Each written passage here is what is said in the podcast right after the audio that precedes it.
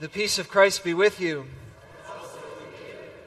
Let's take about three, and I think we can now take deep breaths. Thanks be to God. And in doing so, allow yourself to be drawn into the presence of the Spirit.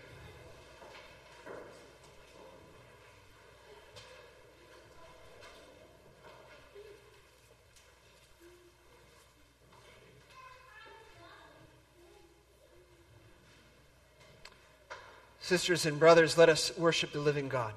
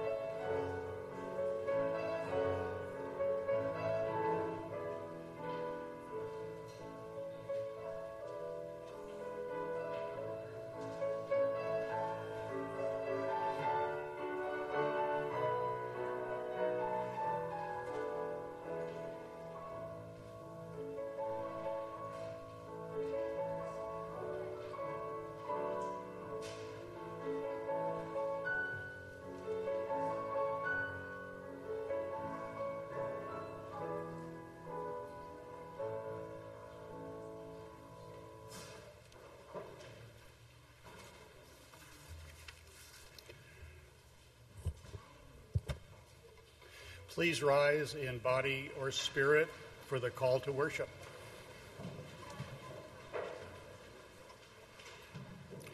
Wake us to the hope of a new day. Fill our hearts, hearts with your goodness. Tune our senses to your invitation to grace. Grant us trust in our walk of faith.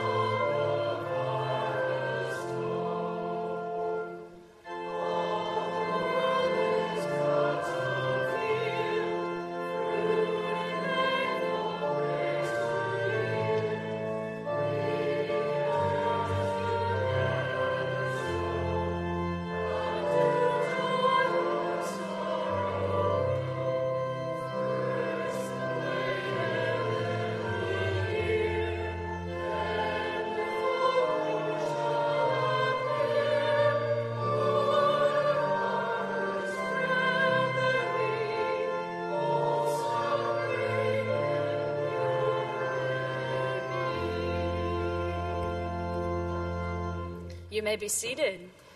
I want to welcome you to worship here at Westminster. It is good to be with you today. If you're visiting, a special welcome to you.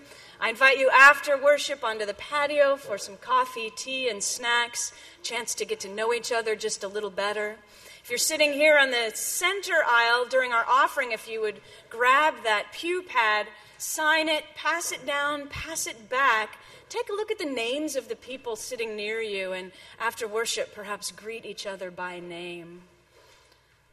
Let's join together now in our community prayer. It's printed in your bulletin. Let us pray. God, you call us from all directions beckoning us into a joyful and caring life. In the midst of so much noise, so many competing voices, we can become lost, confused, or abandoned. Call to us again and give us listening ears and movable hearts. Let us hear your invitation and be unafraid to answer. Help us remember our faith should not only be the setting for the solemn occasion, but the setting for a good party. Empower us to likewise be those who invite others. Amen. Our prayers continue in quiet.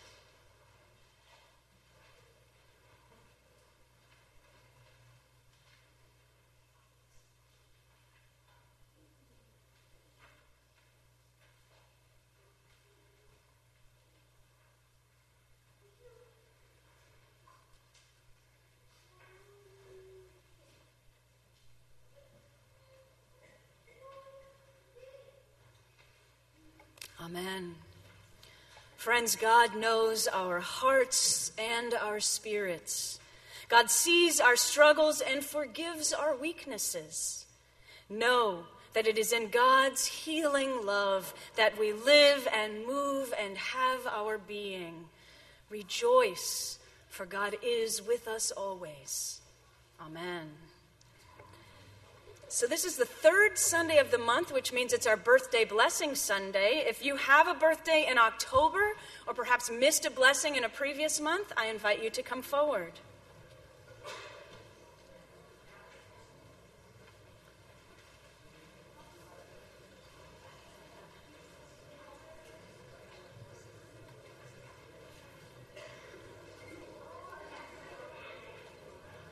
All right.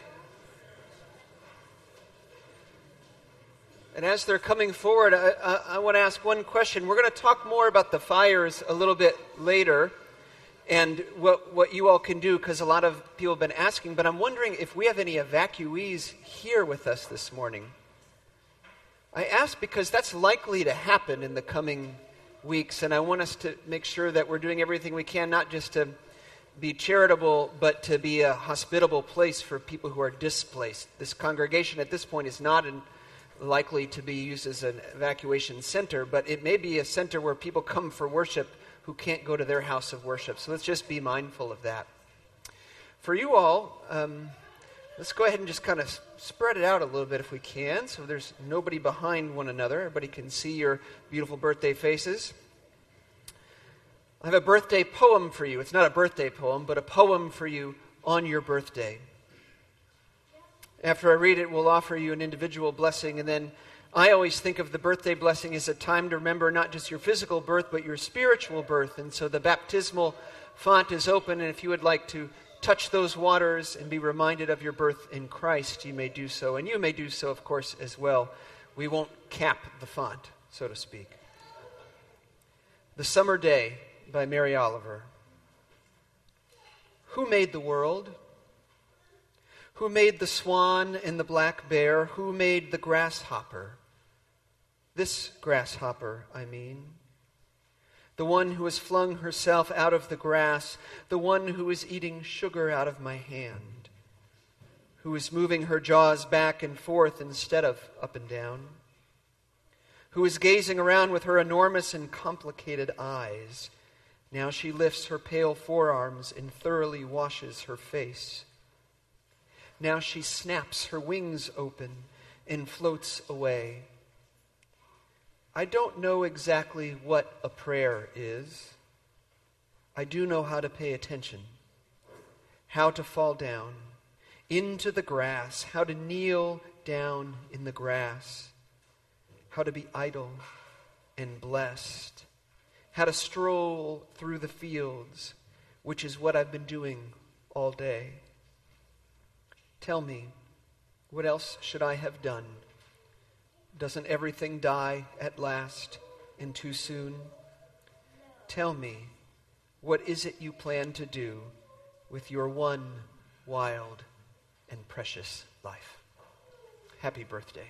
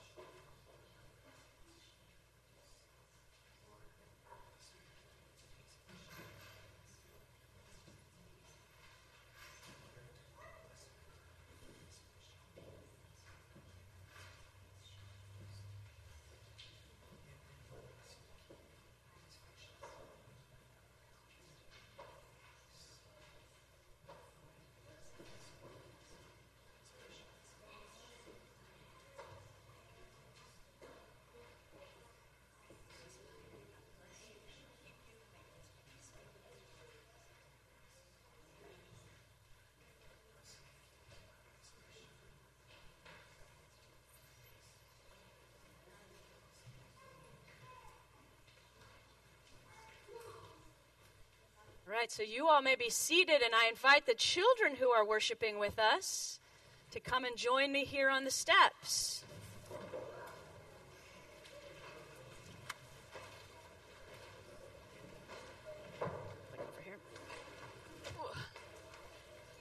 Good morning.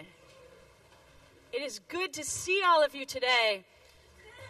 So, today is one of my favorite days because every fall, once school gets back into session and things get underway, every fall, we like to give out a Bible to our third graders. All right? Because by third grade, you're well into the reading, like you're just going for it. And so we think you should get your own Bible. And these are kind of fun because not only is it the full Bible, but there's some interesting pictures and maps and fun facts about what you're reading. Okay? I say this is my favorite day, but it's also a difficult day because I have eight Bibles here, and I know there are more than eight third graders sitting here in front of me.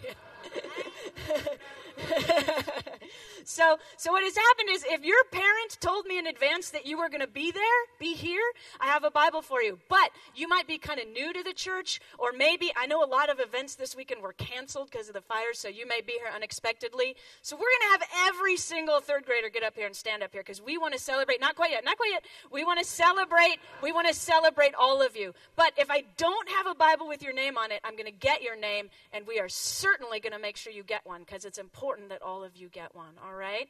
So I hope you'll take it home and bring it to Sunday school and read it in Sunday school. There is one for you, fear not. All right? So we're to call your name. We're to call your name and stand up here. And then at the end, those names who I don't call, we're to get you up here too because we want to celebrate all of our third graders. So we got Scarlett Chakoyan. Scarlett, come on. So I'm to ask you to come grab a Bible and stand up here on the steps so everyone can, can see you. Ellie Rodenbeck. Come on up. Zia, you might need to move or people might stand on you. Oh, dear. Zia Palmer, here you go. Why don't you stand by Ellie? All right. Gavin Piontek, there we go. All right. Sam Adkins. Cole Rafter. Lucy Tusher. And Lauren Van. All right, so those are the names I have. Now, those of you who are in third grade, but I didn't just call you, stand up there too because you're important and we want to recognize you. And here's what I'm going to do. I think this is, yeah. I'm going to have you speak your name into my microphone so we all know who you are, all right? Braden Parker. All right. Beckett Stevens. All right. Jack Webb. All right, so you three, there is one with your name on it by next week, okay? So, third graders, congratulations on a new Bible. As I said, you might even open it in Sunday school today all kinds of things in there to help you uh, learn about God's love, right? All right, take your Bibles, head out that way to Sunday school. Go now in peace, go now in peace. May the love of God surround you everywhere,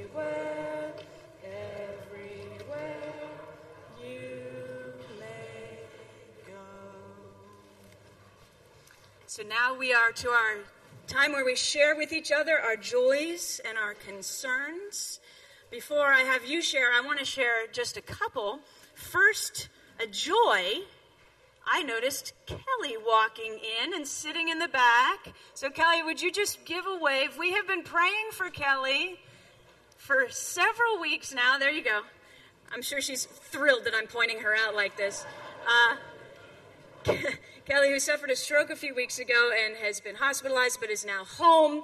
And we're just so glad to see you here and worship with us and know that our thoughts and prayers continue with you, Kelly, for healing and strength.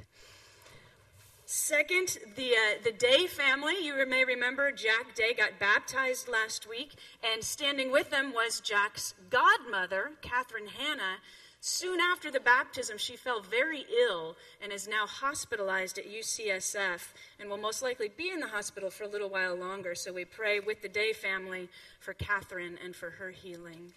And then certainly we don't ga- we can't gather today without remembering the fires. So many people who've been affected by the fires up in the North Bay. Um, we have a couple different ways that we are trying to respond. First, on our website, if you go under the News and Stories tab, We have listed on our website uh, several different ways that you might involve, uh, either sign up to be a volunteer with the Red Cross or donate money. Um, and then our presbytery also has been keeping us very informed. Several of our Presbyterian churches up in the North Bay have had multiple congregants lose their homes or have to be evacuated. And so, in the coming days and weeks, there will certainly be ways we can support our Presbyterian churches and their congregants. So, stay tuned. Always check our website for the most accurate information, but certainly we continue to pray. Other joys and concerns to share. Bruce.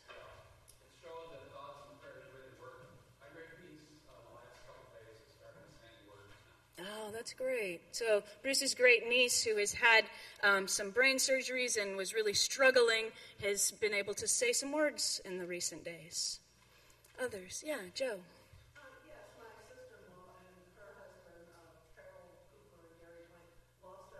Mm.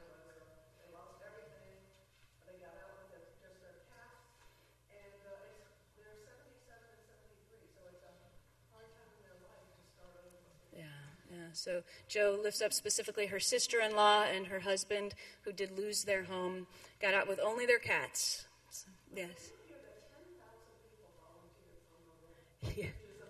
Yes, so the Center for um, Volunteer and Nonprofit Leadership, CVNL, um, ha- is a Marin organization. They had asked for signups for people wanting to help volunteer. After they got 10,000 signups, they had to close down the signups because they were just getting overwhelmed. So the outpouring of love and support has really been amazing to see. Other joys and concerns? Yeah, Lynn.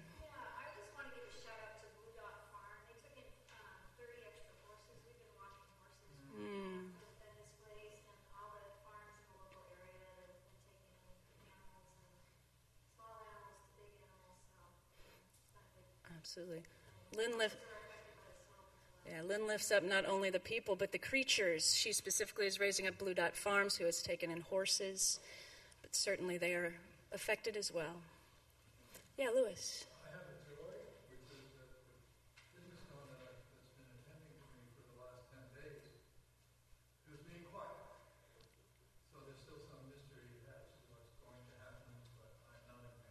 Oh, good.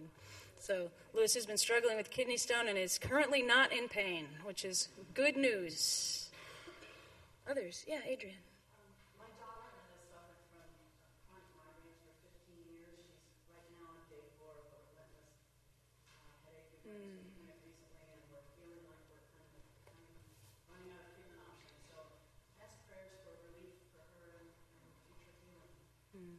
We're going to request prayers for her daughter who has been suffering from migraines and is, sounds like right now in the middle of some, some heavy pain. So prayers for her. Elizabeth.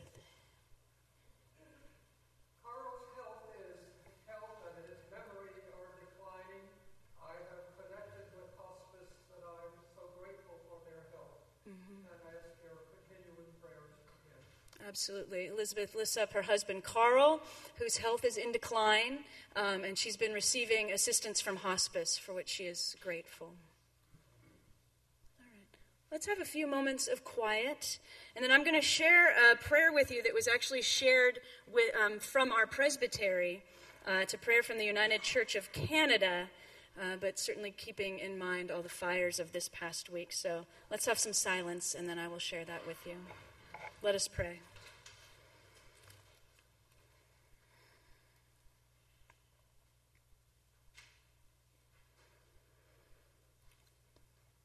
God of creation, we live in a world where both beauty and danger surround us. Receive our prayers for those impacted by the fires of this last week, for all who cannot find adequate food, safety, or shelter, for all who have lost their homes and workplaces, for all your glorious natural creation that has been destroyed, for the first responders working around the clock for all the people and places in need of healing. Strengthen with your presence all who are numb with fear and distress. Guide those who anxiously ponder the future. Be near those who are grieving and bless them with your peace. In the midst of disaster, we give thanks for moments of generosity and human kindness. Grant tenderness, strength, and wisdom to all who serve human need in our time of distress. We pray this and all things in the name of your Son, Jesus Christ, who taught us to pray together, saying, Our Father, who art in heaven, hallowed be thy name. Thy kingdom come, thy will be done, on earth as it is in heaven. Give us this day our daily bread, and forgive us our debts, we forgive our debtors. And lead us not into temptation, but deliver us from evil. For thine is the kingdom, and the power, and the glory forever. Amen.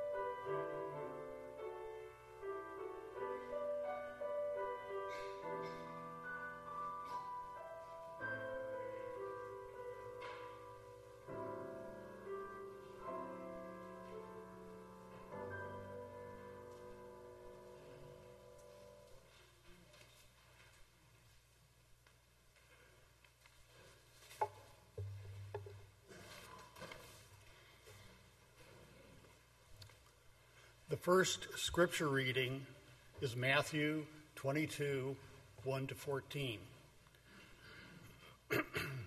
Listen for what the Spirit is saying to us. Once more, Jesus spoke to them in parables, saying, The kingdom of heaven may be compared to a king who gave a wedding banquet for his son. He sent his slaves to call those who had been invited to the wedding banquet, but they would not come. Again, he sent other slaves, saying, Tell those who have been invited, Look, I have prepared my dinner. My oxen and my fat calves have been slaughtered, and everything is ready. Come to the wedding banquet. But they made light of it and went away, one to his farm, another his business, while the rest seized his slaves, maltreated them, and killed them. The king was enraged. He sent his troops, destroyed those murderers, and burned their city. Then he said to his slaves, The wedding is ready, but those invited were not worthy. Go therefore into the main streets and invite everyone you find to the wedding banquet.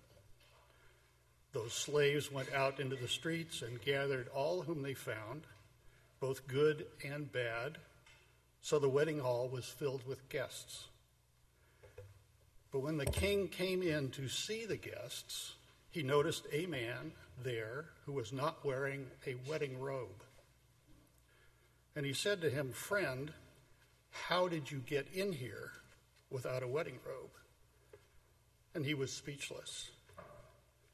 Then the king said to the attendants, Bind him hand and foot and throw him into the outer darkness, where there will be weeping and gnashing of teeth. For many are called, but few are chosen. Here ends the reading.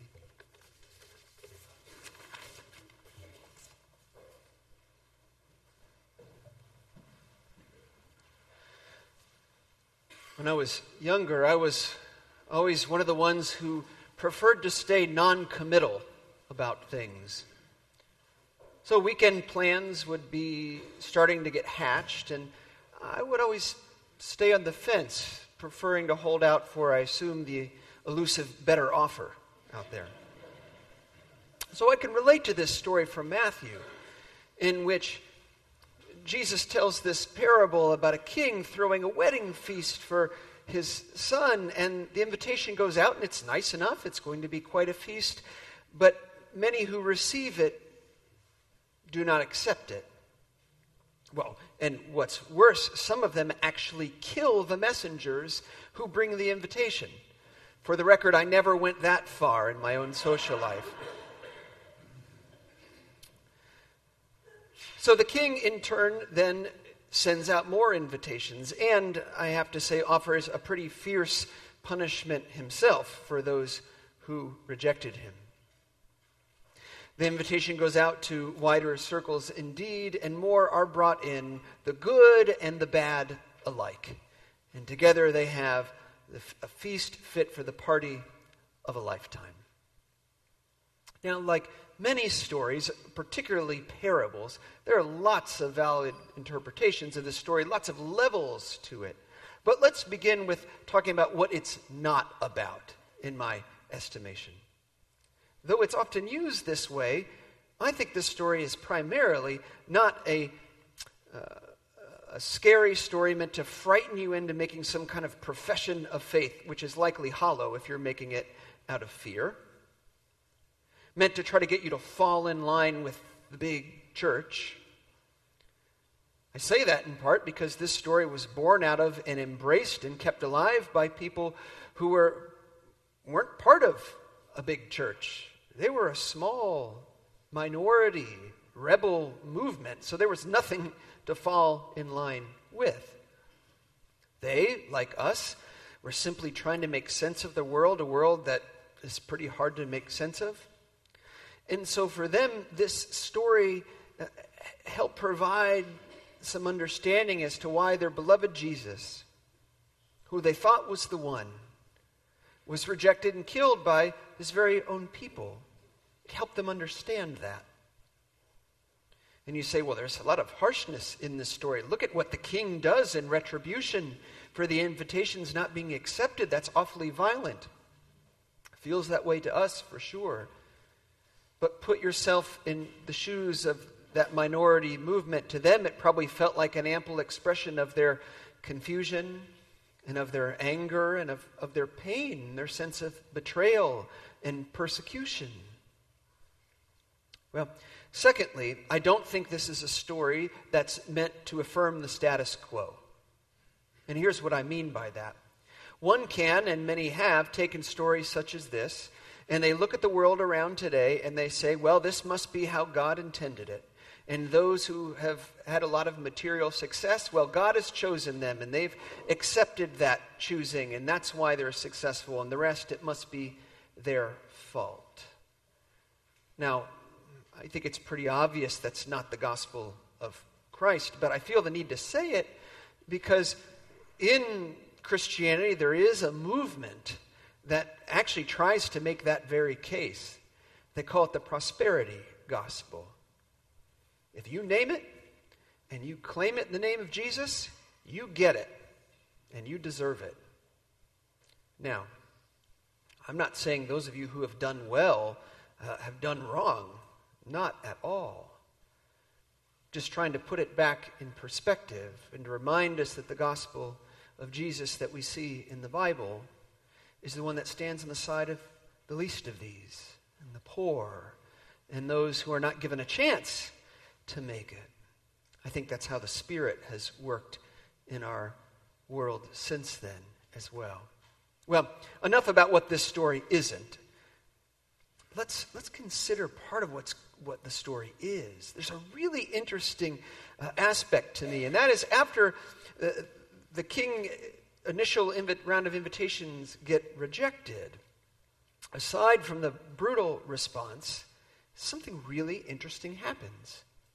He simply invites more people, casts that net far and wide, and brings more people, and just kind of moves on. It's a pretty freeing response, actually you know, there are times when it seems like uh, the energy you have is just not being accepted wherever you pour it, whether it's into a relationship or to a project or to a setting. It just doesn't bear fruit. And I think somehow Jesus is speaking to that here. I don't think he's telling us to flippantly write people off or to give up or to hold grudges, but I do think on some level Jesus is giving us permission to be discerning with where we use our energy and our resources, and indeed our very selves, lest we find ourselves pouring ourselves out into a drain. I'll tell you a story to illustrate this. It comes sort of from, from church life and the church world, which is the world I live in. I know it's not where you live and move every day, but you can translate it to your own setting. I have a friend a colleague um, who's sort of a golden boy in the denomination, a, a, star, if you will. I mean, if there is such a thing as a star in this line of work. And um, he's, but he's very competent and he's been very successful. And so, early, about a year into his last call at a church, a number of prominent members approached him and said to him, Right now, you have a 100% approval rating. The question is going to be what happens when that's no longer the case? Because it will inevitably no longer be the case at one time or another. Now, here's what was behind that question. This guy's predecessor had likewise been beloved and successful and had been there for a long time. But along the line, something went wrong. He'd ruffled a few feathers. That actually wasn't the wrong thing, or it wasn't necessarily the wrong thing. It was just a few, but that predecessor became obsessed with it. So at first, rather than simply listening and, and seeing if there was something to be done, he accommodated their every request and everything they wanted to do and conceded on all fronts, trying to make them happy. Surprise, surprise, it didn't work. And then he took the opposite approach and opposed them at every turn and sidelined them at every opportunity and tried to isolate them. And you can imagine how that didn't work either. And in the process of doing this, he lost sight of the rest of his flock. And he lost some sense of his in the church's mission, mission in the church's vision. And it proved to be, on some fronts, a sad ending to an otherwise promise, promising ministry and endeavor. Now, my sense is we can all relate on one level to pouring yourself in good faith, if not in perfect form, into something you care about a relationship, a job, a project, only for it to be rejected or not accepted on some level. And just as Jesus tells his disciples in another story that if they're not received in a village where they've gone to heal and to share love, that they can wash the dust off of their feet, brush that town off their shoes, and keep moving. Here, Jesus seems to be saying it's okay to put your energy and to pour yourself elsewhere, lest you simply pour yourself into a pit that will never be filled anyway. Again, it's a liberating message. God just keeps on inviting. In the face of those who would choose to reject the invitation. Keeps on in, uh, inviting, and indiscriminately so. Notice the passage says, and the good and the bad are brought in, and there's your proof that it's not a story meant to scare you into anything. The invitation is not because you're good or because you're worthy or you're deserving. You may be all of those things. The, inv- the invitation is because God is inviting with an ever expanding list. Scripture says, uh, you know, few are chosen. But I might turn that and say, well, that's in part because few have chosen to accept their choosing. Now, lest we get um, moralistic about it, we also probably all know people, and maybe we are those people at different times, who simply don't have the wherewithal to make good choices in their life. And maybe they're not able to choose to accept God's invitation into this kingdom, as the parable calls it. So let's not focus on that. Let's just focus instead on how the king in the story keeps expanding the guest list indiscriminately. And let's celebrate that, that God's kingdom is defined by ever increasing inclusion. It does beg the question, of course, within our own limited ability, how do we respond to the invitation in our life that God has before us? To be a part of blessing, to be a part of celebration. What do we do with that invitation? You heard that poem from Mary Oliver earlier in the service where she describes sitting in a field, kneeling in the grass, almost prayerfully watching a grasshopper in incredible detail, somehow recognizing the holiness of that moment, which is every moment. Spending her whole day just wandering, noticing, recognizing what God has put right in front of her, saying, What else would you have me do? Doesn't everything die at last and too soon? What will you do with your one wild and precious life? So, what do we do with this invitation to this party of a lifetime? Do we reject it wholesale? Do we put it aside and, and wait for the elusive better offer that never comes, by the way?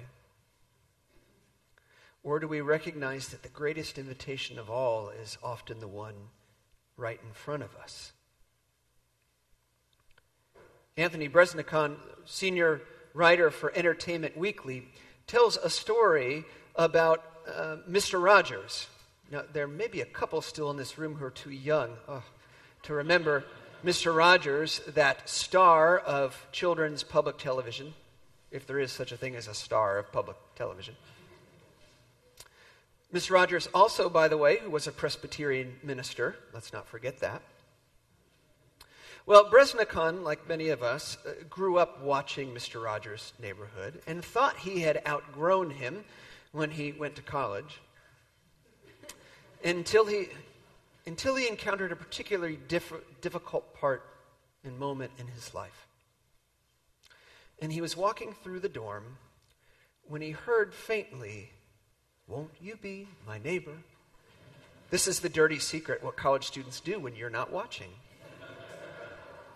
We don't need to be that afraid. He opens the door, and there is a deserted common room where on the TV is playing Mr. Rogers' neighborhood.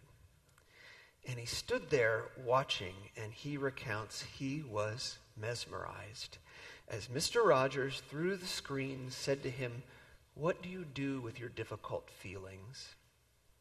What do you do with your bad feelings? And he said, as silly as it sounds now, it felt like a cool hand on a very hot head. Well, Breznican was a college student in Pittsburgh, which should be a hint of what's coming next.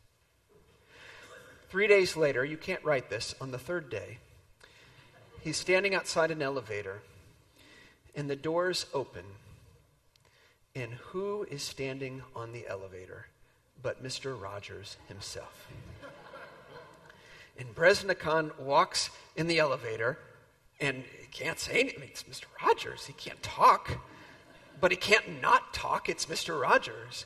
So he turns to him and says, I just want to say thank you. And I love Mr. Rogers' response. He looks at him and says, Did you grow up as one of my neighbors? and so for the two minute elevator ride, they continue to talk. And Breznican talks to him about having a difficult stretch in just a few days before, and in that moment, he rediscovered the magic of Mr. Rogers' neighborhood. So thank you. And then the ride came to an end, the doors opened. Mr. Rogers had the sense that the conversation didn't need to come to an end yet. And so he undid a scarf and he motioned Breznican over to sit by a nearby window. And he said, Would you like to tell me about what was upsetting you a couple of days ago? And Breznican proceeded to tell him that he had just lost his grandfather. And his grandfather was about the only thing good he had going in his life. And since that time, he simply felt adrift. And Mr. Rogers proceeded to tell him about his own grandfather and how, as a child, his grandfather had bought him a boat. And growing up, they would work on it together. Well, now they were both long gone, grandfather and boat. But he said to him, You know, I still have the gift of my grandfather's work ethic. And he looked at Breznican and said, You will always miss the people you love, but you will carry with, them, with you their gift. Breznican thanked him again and, and apologized for probably making him late to the meeting he must have been heading to. And Mr. Rogers looked at him and said, You know, sometimes you are right where you need to be. The kingdom of heaven is right here. You've been invited to the party of a lifetime. Do you want to go? Amen.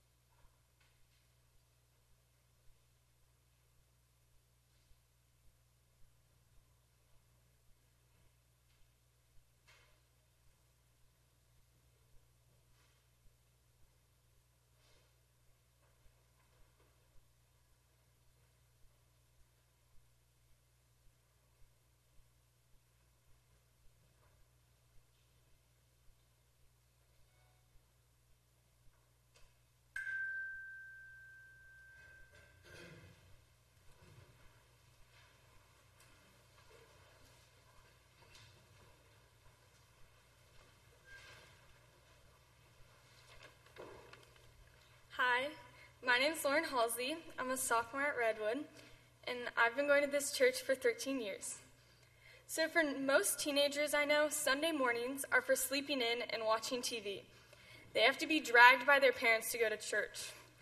But for me, I have to drag my parents to go to church because they're the ones sleeping in and watching TV. I've really seen the spiritual growth in them as a result. Since making them come to church, my parents have turned into really great people. So I thank you all for teaching my parents good values, how to love your neighbor, and that there's more to life than watching Game of Thrones. Here at Westminster, we are not your average church. We are lovers of God, each other, but also food. This church has more events revolved around food than anywhere else. We have luncheons, pancake breakfasts, barbecues, picnics, cake almost every Sunday, and the list goes on. I like these events because it's a great way to build a better church community and have fun. This year, I was fortunate enough to go on two trips with the church. One was to Tucson, Arizona to learn about the current immigration issues. Here, a group of adults and I bonded through emotional discussions, activities, and teamwork. It was a great way to learn, but also get to know people and meet them that I wouldn't normally talk to. I learned a ton of new perspectives on immigration that I couldn't learn by reading an article, which was a really amazing experience. I also went on the high school mission trip to San Diego. Here, I helped at the Boys and Girls Club of San Diego and the Rescue Mission Thrift Shop, a place that provides jobs for homeless people. I learned the importance of hard work and how something simple like hanging and folding clothes can make a big difference in the community. I saw the hardships that many families face. My favorite memory from this trip was meeting Lola and her family of three daughters and one cat. Both Lola and her husband struggled finding a job, and the family ended up living in their car. So by the end of the week, our small group of kids used $100 gifted by the church to buy each girl a gift. I'll never forget the face of the girls when we brought them their gifts. This is a memory I'll definitely cherish. Like I've said, I've been here for 13 years. I've gone through daycare and Sunday school here. This church is a big part of my life, and I'm happy to say it is. Because it's not the trips we take or the food that we eat that makes this church so great. It's the people at this church and the relationships I've built throughout the years that makes this church special to me. Thank you.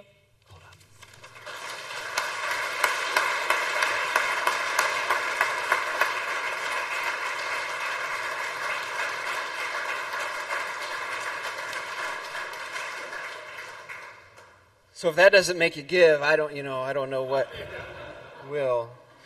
Yeah, a, a, reminder about stewardship. Um, there are packets if you need them in the entryway there, and also we we, we may have confused a, a couple of folks. We will have a dedication Sunday, the last Sunday of October, where you can bring your pledge and it will be dedicated and, and prayed over.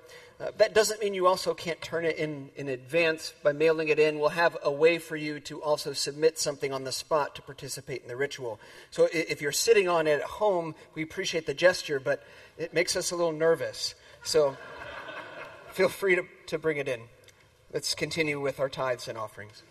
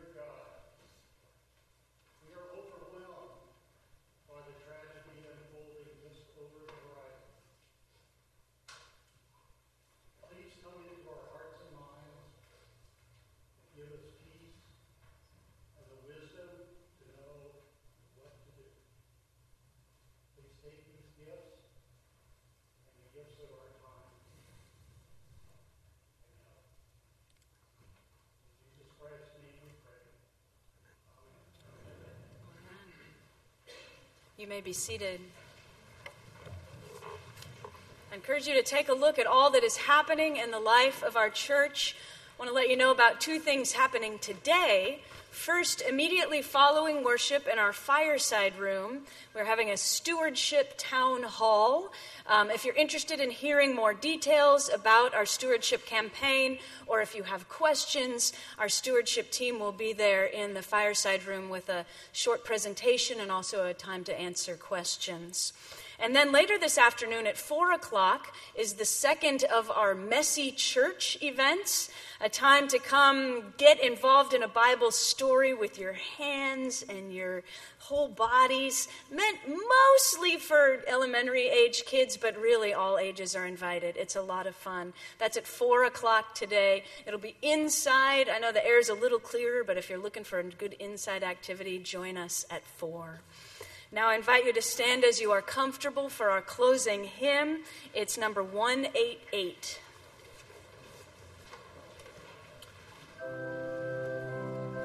Did you mention the town hall? Okay, I wasn't listening. Sorry. Daydreaming. Yes, loves me. This I know, for the Bible tells me